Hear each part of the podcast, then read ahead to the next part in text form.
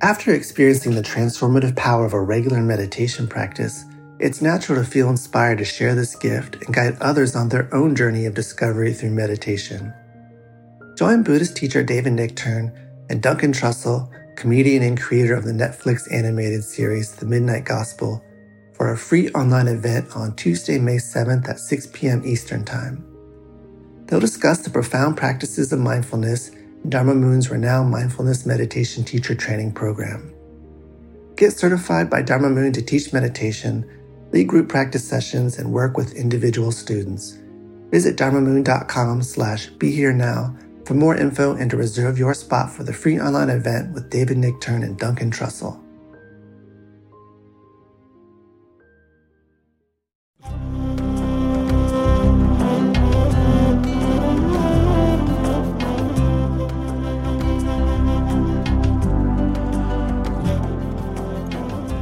Welcome to the Jack Kornfield Heart Wisdom Hour. We are delighted to share with you Jack's innate common sense wisdom and his clear, open heart. If you are interested in supporting Jack's podcast, go to BeHereNowNetwork.com slash Jack. Teaching of wise effort or wise energy which is part of the factors of enlightenment and it's part of the Eightfold Path in the Buddhist teaching. And more importantly, it's just a fundamental question for us as human beings, especially undertaking spiritual practice. What is the right effort? What does effort even mean? Why is effort often we might equate with struggling, trying to get somewhere, ambition, heroic effort. And there's certainly teachings about that you can find in every spiritual tradition. But wise effort is really a different kind than the way we normally associate the word making an effort. It's simply the effort to be present, to bring our attention, our loving awareness to this very life that we've been given, not to be lost in our thoughts or plans or judging or trying to get somewhere else, even spiritually trying to get somewhere in our meditation, but actually to be present here and now in the reality of this moment, away with the way things are. And this wise effort, if you will, the effort to be present, could also be called an act of love. For it invites us to show up for this life with an open, open arms, open awareness, and an open heart. To see what's true in our own bodies and minds and in the world around us. And by becoming present with love, we discover it is the gateway to freedom or liberation, freedom and liberation. Wise effort is to show up in all the healing and all the embodiment and all the care and all the value of having a, an incarnation is fulfilled when we pay attention to our body. The places that need to be healed show themselves, and the deepest healing takes place when you tend your body with love. When you listen to it, say, What does it need? When you thank it, as we did in the meditation, thank you for carrying so much when you pay attention with loving awareness with this wise effort, you're able to regulate your body. You're able to respond and listen. What does it need at this day, this season, this cycle of my life? And when I do a guided meditation for healing temple for people who are trying to heal themselves, and a great healer will come and teach them how to put their hands on their body in the places that most need the healing that healing presence is one of love, of loving awareness, loving attention. And more than anything else, it's what changes the body. A story for you. I'll read you a few stories today. Jerry Flaxted, a physician, describes his initial revulsion to a patient named Frank, an angry, obese, homeless man who had diabetes, was unbathed, had gangrene legs, and open sores. When he didn't take his meds for his mental disorder, Frank would flail his arms, spew curses and epithets at all those around him. He was admitted repeatedly to the hospital. For Dr. Flaxstead, Frank was a patient who was hard to love. One day, Frank was brought to Richmond Hospital with congestive heart failure. The diagnosis was serious, and Dr. Flaxted tended him as best as he could. And then 20 members of the Down Home Neighborhood Church, in whose shelter Frank sometimes slept, arrived. They brought flowers, homemade food. They chanted, they sang hymns to Frank, creating a chorus of care and communion.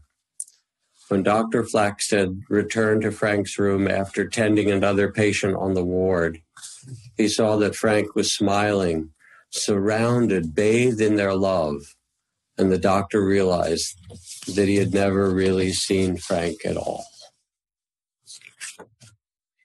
So, this is what it means to bring loving awareness to your own body, to see it, its mystery with its magnificence and its wrinkles, you know, or whatever it happens to be that manifests. It has fur in some places and it loses its fur otherwhere, and then the fur comes somewhere else. To see the body that you have and treasure it. This is wise effort and then you'll know how to respond. And it's the same with the heart, you know. Wow, in this time, the heart carries so many different feelings and emotions. And what I know so well is that our education doesn't teach us much about the heart and how to tend it. I was on the cover of the Dartmouth Alumni magazine some years ago with a few other people. It was an issue on weird alumni. Um, I guess I fit the profile. Um, and they had interviewed me. They actually cut out some of the less um, positive things I had to say about my education there because the alumni magazine is mostly used for fundraising, actually. But in any case, what I tried to say is that I only got half an education.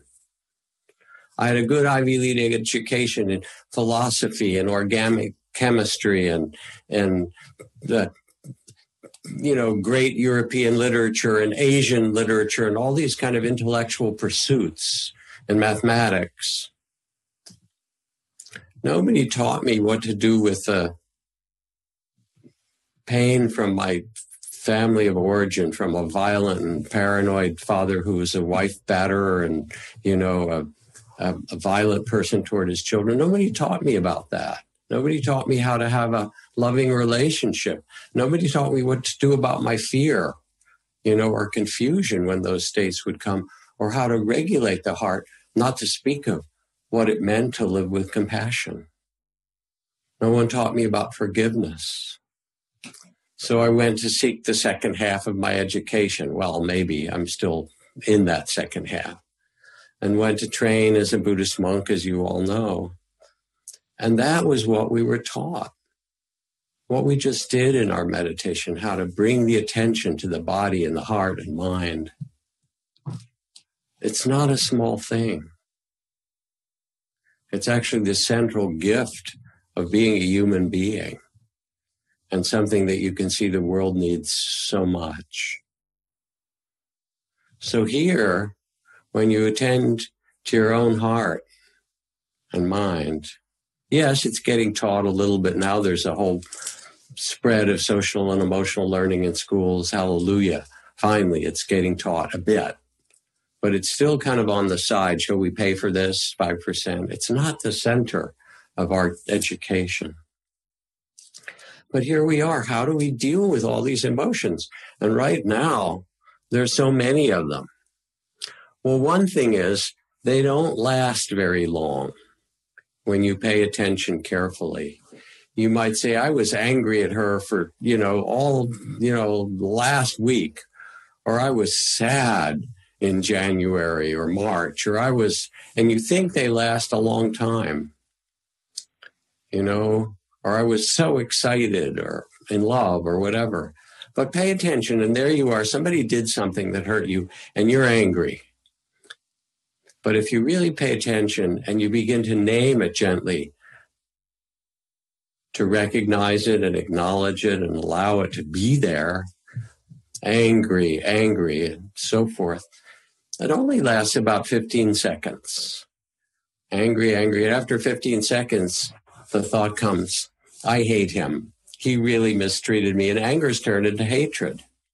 And you're there for a little while hating him. And then you say to yourself, God, I feel so sad about this. We got so stuck. And all of a sudden, there's sadness. And then the sadness turns into self pity. Why did I let myself get into this where I could be hurt in this way? And yeah, but it's all that person's fault. And now the anger comes back. And then the thought of revenge comes, and you notice that. And then you think, yeah, but I'm a good Buddhist. We're not supposed to be vengeful. So you notice that. And you laugh a little, and some humor comes, and you think, what should I have for dinner? Because the mind has no pride at all. And then you say, no, I'm angry. And the anger comes back. You know how it is. We're just talking about paying attention closely to the heart mind. It is like a waterfall. And when you follow that teaching of rain, of recognizing, accepting, and then investigating to see, you start to see the emptiness of emotions. They come, they play, they disappear. They're like rain clouds in the sky. They weep themselves to the end, and then the sun comes out, and then a new storm appears.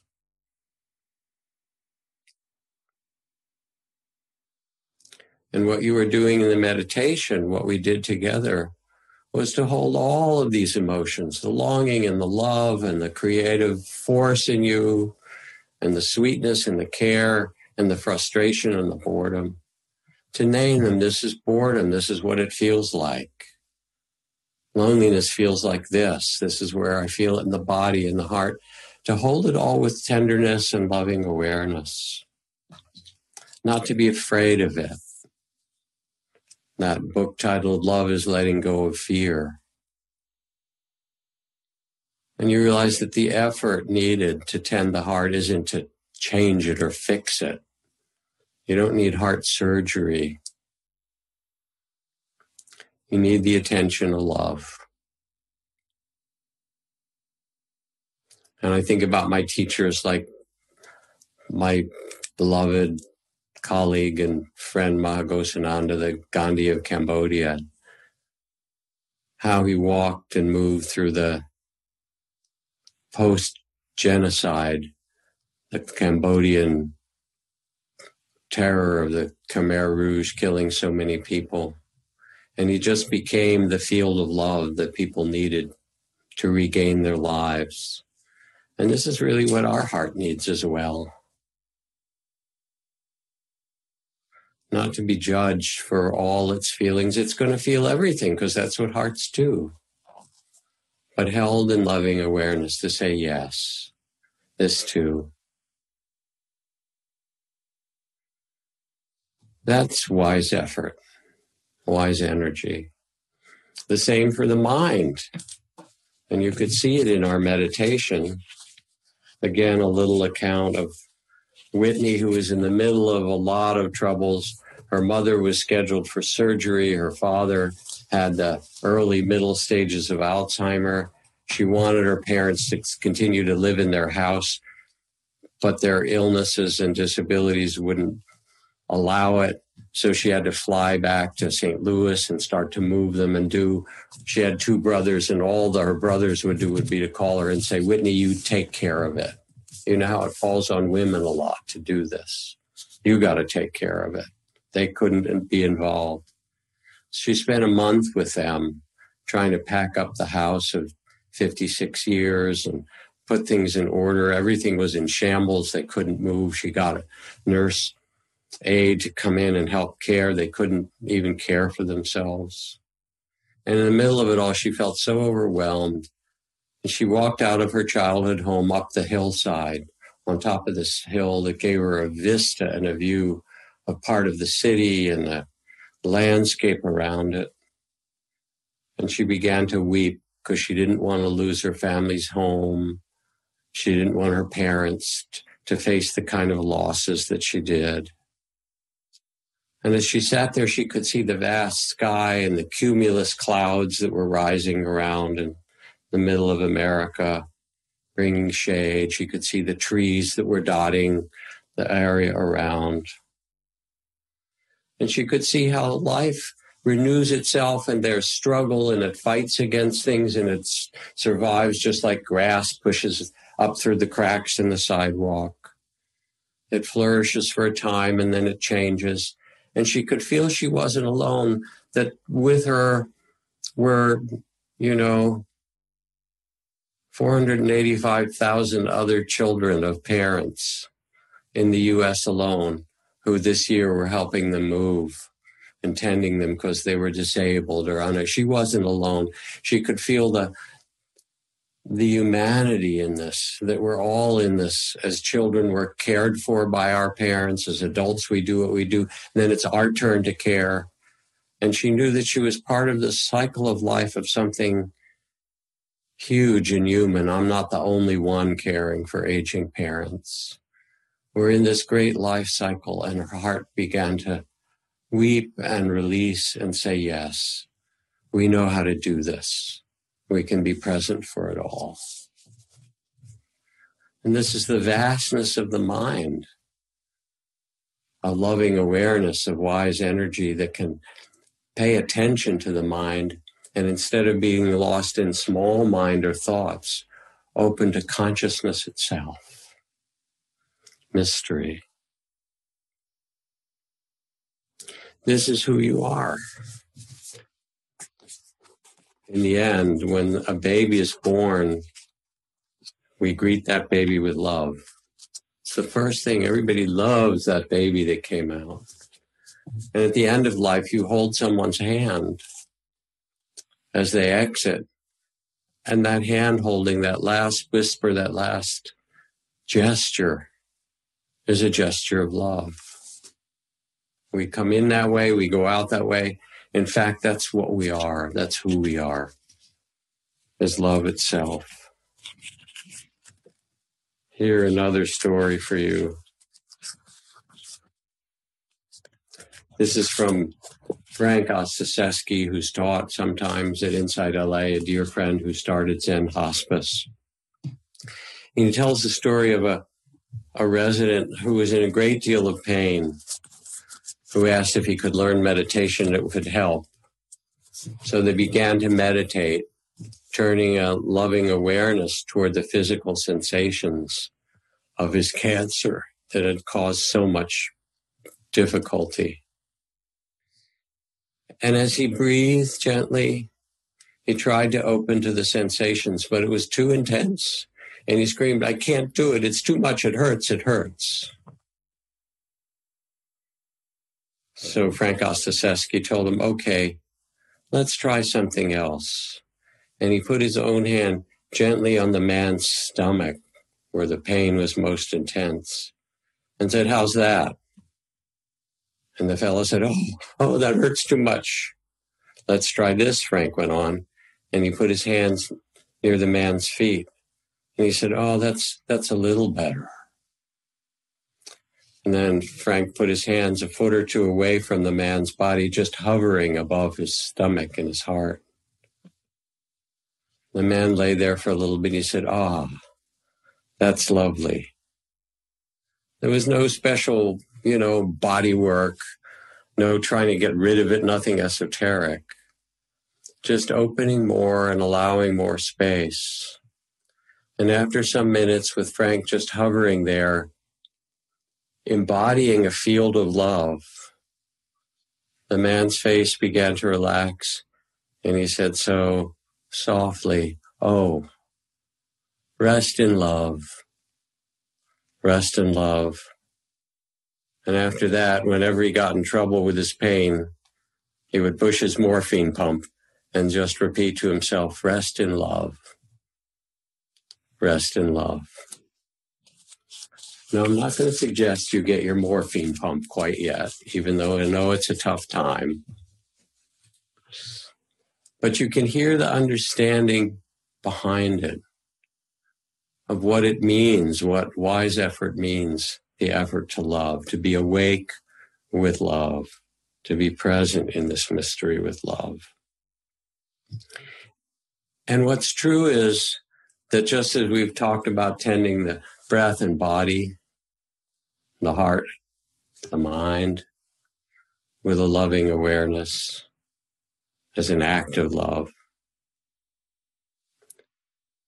Then, when you open your eyes, as we have from the meditation, and you engage in the relationships of your life, even if you're sequestered alone, you're zooming with people, and often you're not, or you're not just alone, you're in relation with others.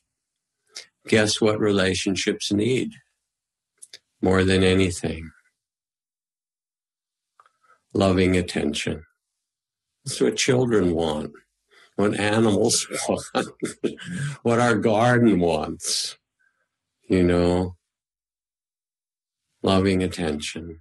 And even in the struggles in relationships or in the incredible difficulties that we can get in, while we may need to set boundaries, while we may need to take care or protect ourselves or protect things that we care about, the fundamental energy that brings liberation in all these circumstances is loving awareness, is love itself. That that's what makes it work. So the very effort or energy to learn how to bring this loving awareness to your own breath and body, your heart and mind is the exact practice. When you see the beauty, the secret beauty behind the eyes of the others with whom you live, or talk to or Skype or Zoom with. And you can gaze with the eyes of love, everything changes. And then there's the world, the troubled world around us. And you get to see its magnificence, its unbearable beauty of a sunset or a wild storm, you know, or of the magnolia blossoms. All the unexpected magnificence, not only of nature, but of humanity. And with all the troubles that we talk about, in the hour that we've just spent together, there have been a billion acts of kindness that won't make the news. All that makes the news is somebody throws a Molotov cocktail or somebody you know, harms another or says terrible things. Oh, great, we've got something to write about.